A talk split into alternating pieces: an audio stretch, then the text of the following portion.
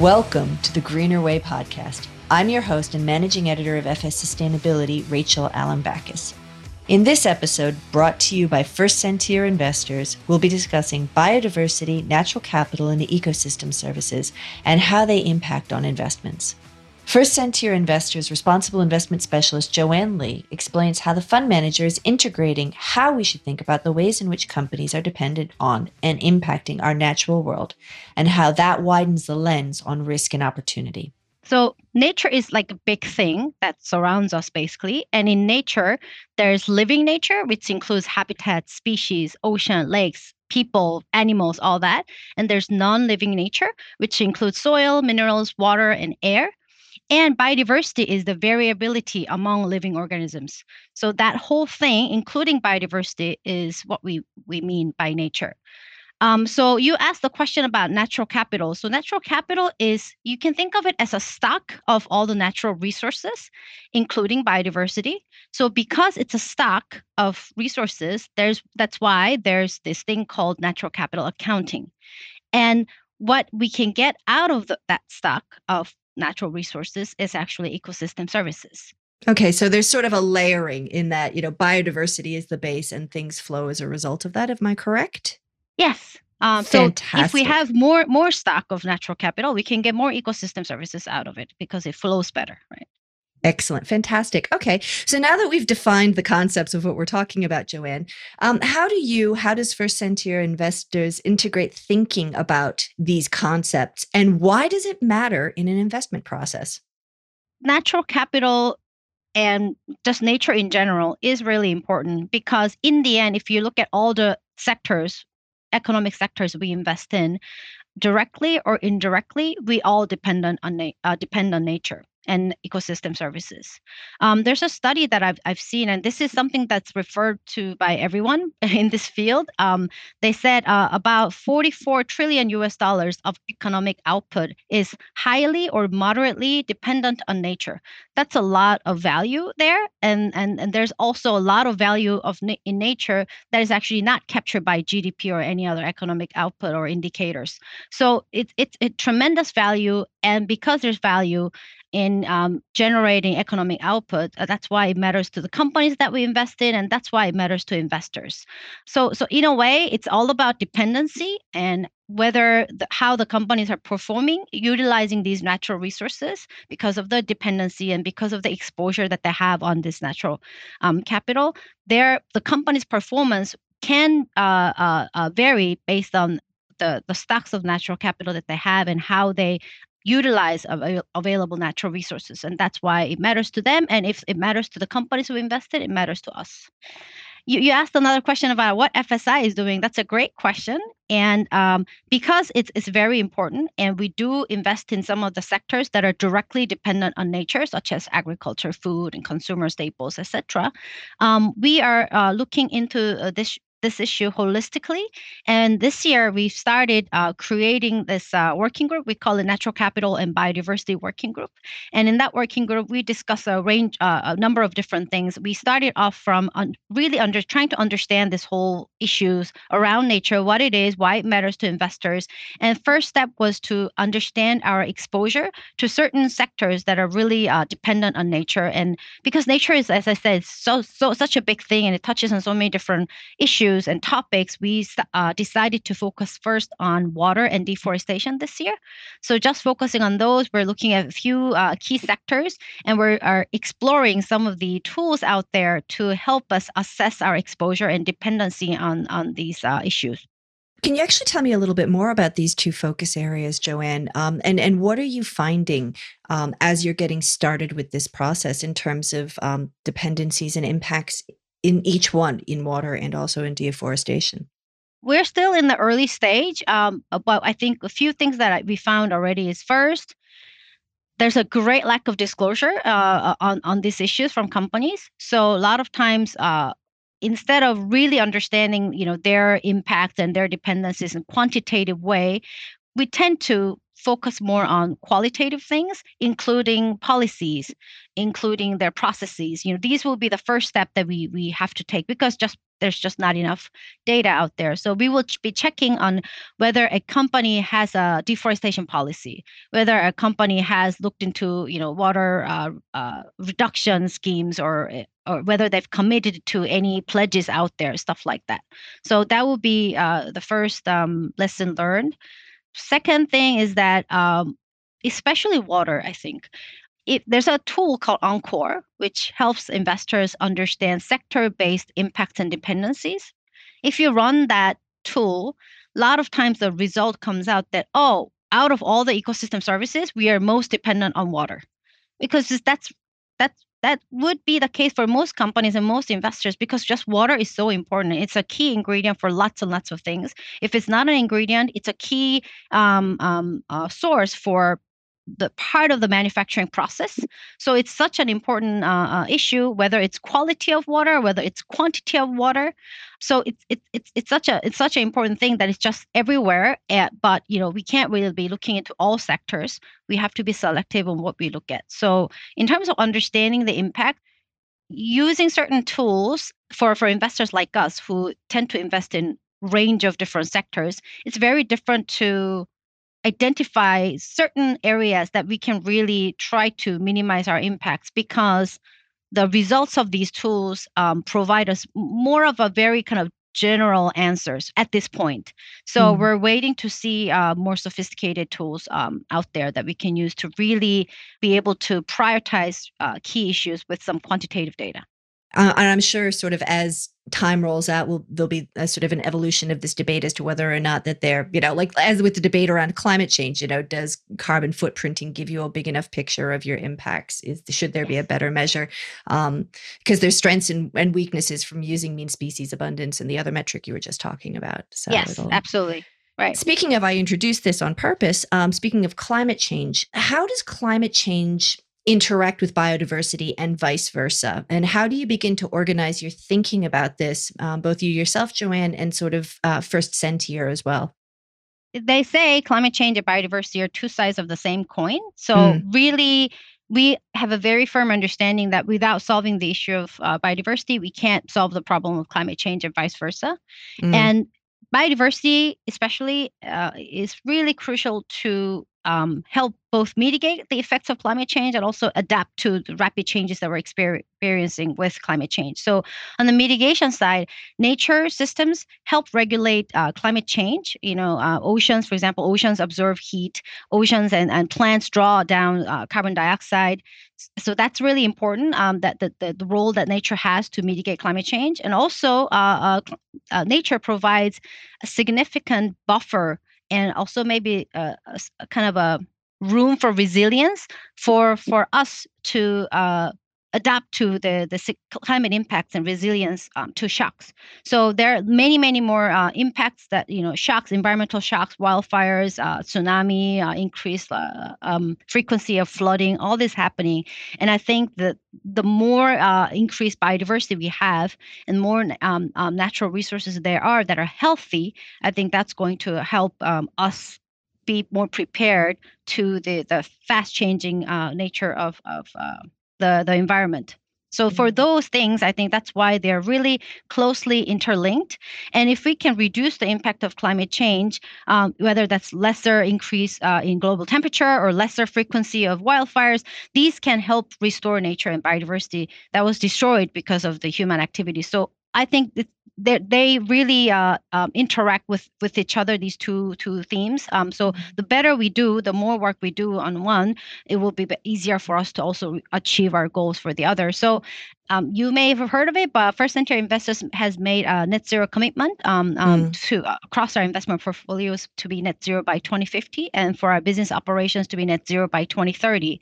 And for us, because we made this commitment, we take it very seriously. And for us to be able to achieve this net zero target, we definitely need to be looking into nature and see what what what it what it is as as investors that we can do to protect nature and also to reduce some of the negative impacts and footprints that we, we have as investors due to our, uh, the investment decision making uh, that we do on, on the companies. Joanne Lee, First Sentier Investors. Measuring our impacts on nature and our dependencies on ecosystems is still an emerging field, particularly when it comes to assigning financial valuations to those areas. Australia's National Science Agency, the Commonwealth Scientific and Industrial Research Organisation, or CSIRO, is one body working on this concept of natural capital accounting. We speak with CSIRO Land and Water Research Director of Living Landscapes, Dr. Libby Pinkard, and she explains how having a natural capital account can lead to a greater understanding of holistic management of ecosystems with the aim of restoring degraded landscapes. Let's start with the converse of land restoration and biodiversity, which is land degradation and biodiversity loss. Um, and we know that globally land degradation is widespread, it's generally on the rise, and um, it's occurring across a broad range of landscapes. And we also know that climate change and uh, megatrends like population growth are likely to increase pressure on natural systems into the future.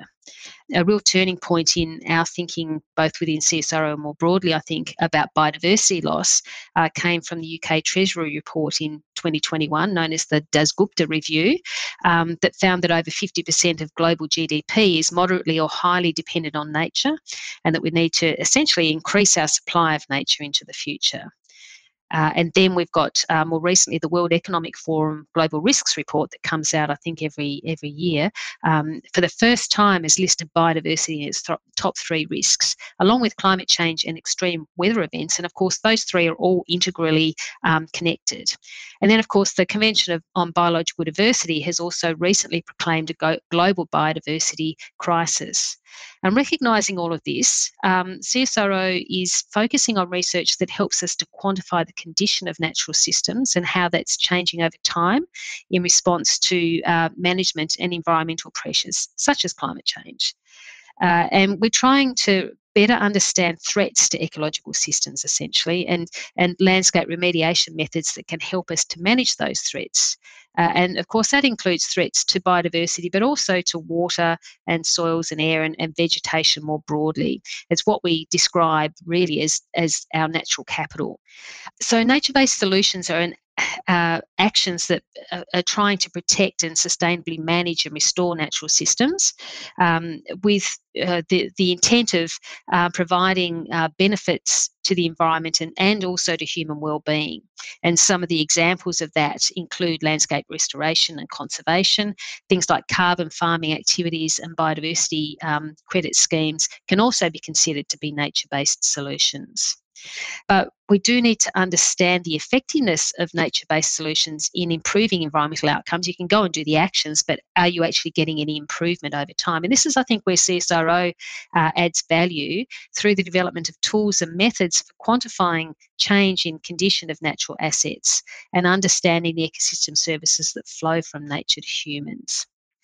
And CSIRO is also quite concerned uh, that we take a holistic approach to this type of management rather than focusing on just carbon or just biodiversity outcomes, for example, um, so that we can avoid perverse outcomes. So it's commonly described as co benefits or multiple benefits, and we're doing quite a bit of work in that space as well. Fantastic. There's about a hundred years worth of information just in that little introduction there, uh, Libby. But let me, I, if I can start to ask some questions to break it down. Um, when we think about the natural capital accounts, um, and I'm using the inverted quote finger marks, which is great for an audio presentation, but nevertheless, um, is it merely sort of a layering of individual parts, like you know, um, soil quality, volumetric measures of water, air quality, etc. Or how how do you build that more holistic picture of a bio of an ecosystem and then measure uh, degradation and then restoration? If we think of natural capital as the stock of renewable and non renewable resources, such as your plants, your animals, your air, your water, minerals, um, and they combine to yield flows of benefit to society. So, natural capital is a way of describing the environment in economic terms. Natural capital accounting is then the process of calculating and valuing these stocks and flows. Uh, so, you know, thinking about the, the, sort of methods and, and you know, targets that you might be um, uh, trying to achieve. So, the Australian government is um, has signed up to uh, the system of environmental economic accounts, which is a, a, global framework. Um, so that's what we're working towards as well, and that does it, it, does lay out a bit of a recipe as to you know how you um, pull together this information, but it's it doesn't have that practical context. So, what we've been focusing on within CSIRO is how do we practically apply some of these global frameworks in a way that is um, uh, not too onerous for those that are trying to do it. Uh, and so, essentially, the process I guess what we've been trying to do with with our approach is uh, align uh, the accounting as closely as possible to financial accounts so that it's not too big a step uh, for accountants or whoever's trying to pull together this information to actually develop the accounts. So the framework that we've developed uh, is based around a, a, an asset register so a, a natural mm-hmm. capital mm-hmm. asset register. So it would sit alongside every business has an asset register, and so this is just bringing the, bringing nature into that. And alongside that, you'd have uh, a maintenance obligation schedule, which lists all of your natural capital liabilities essentially, uh, things like the costs of restoring or maintaining or enhancing the quality of, of um, natural capital assets. And then from that, you can derive a physical flow account that just records the flows of ecosystem services, uh, and that's in physical terms. And then the other side of that is uh, translate, translating that into a monetary flow account that records the monetary values of the benefits that are captured through that physical flow account. That's in essence how it's done. They're not yeah. they're not short reports. They tend to be quite long. But what we mm. want to do is um, is bring together that information so that it can be presented essentially in a balance sheet and an income statement. So all of those other schedules that I've talked about are the way of capturing that information, that the natural information, in a way that we can then integrate into a balance sheet and an income statement to sit alongside the financial statements. I assume that you have very different conversations with very different stakeholders um, to you know where natural capital valuation and ecosystem services might be used. But specifically when you're if you're talking to businesses say where where does the education need to be um, in sort of connecting those points from the natural capital accounting that you're talking about all the way through to that business valuation flowing into the financial sheets? Are there a couple of sort of points where you're having to focus in on that education and bringing people along uh, yes there are. And um, so I guess one of the obvious ones is those that are um, the operational staff uh, that are collecting the information. So they need to be coming along on the journey. And I think, you know, traditionally this type of information has sat with a sustainability manager uh, within an organisation, but increasingly it's the CFO, the finance officer, that is is the target uh, now. And um, and they're, I wouldn't say that they're um, uh, unenthusiastic either. I think there's quite a degree of enthusiasm now. Uh, but really, uh, what natural capital accounting is trying to achieve is embedding nature into business practices. So it needs to be uh, integrated in uh, right at the level of the finance officer, the chief finance officer, um, and and prefer uh, and hopefully um, uh, accepted by the CEO and the board as well. Uh, and so, in terms of education, um, they're the sort of target areas for us. So, two two different ones. One is you know uh, helping the operational staff to understand the sort of information that they should be collecting um, and how to collect it and how often to collect it. And then the other is uh, at, at, that higher level within an organisation, how you represent that information and what the business case is for actually doing it for a business as well. You've been listening to Joanne Lee and Libby Pinkard. We hope you enjoyed today's discussion, which was brought to you by First Sentier Investors. Please remember that you can subscribe to the Greener Way podcast wherever you listen to your favorite podcasts. I'm Rachel Alembakis, Managing Editor of FS Sustainability. The Greener Way podcast is a product of FS Sustainability, a show about people, the planet, and investing in our collective future. All information in this podcast is for education and entertainment purposes only. The Greener Way podcast gives listeners access to information and educational content provided by discussing numerous financial sustainable options and our featured guests. It is not intended as a substitute for professional, legal, or tax advice. The hosts of The Greener Way are not financial professionals and are not aware of your personal financial circumstances. FS Sustainability operates under an Australian Financial Service License and the exemption made available under the Corporations Act 2001 in respect to any information or advice given. Before making any financial decisions, you should read the product disclosure statement and, if necessary, consult a licensed financial professional. For more information, head to the disclaimer page on the FS Sustainability website, fssustainability.com.au. Information related to First Sentier investors has been provided by First Sentier Investors Australia IM Limited and is intended to be general information only. It is not intended to be financial product advice and does not take into account the specific investment objectives, financial situation, or needs of any particular person. The net zero targets or commitments referred to in this podcast have been set based on information and representations made by portfolio companies and suppliers and are subject to change. Achievement of such targets or commitments depend on the ongoing accuracy of such information and representations, together with the realization of certain future matters such as government policy implementation and enhanced future technology.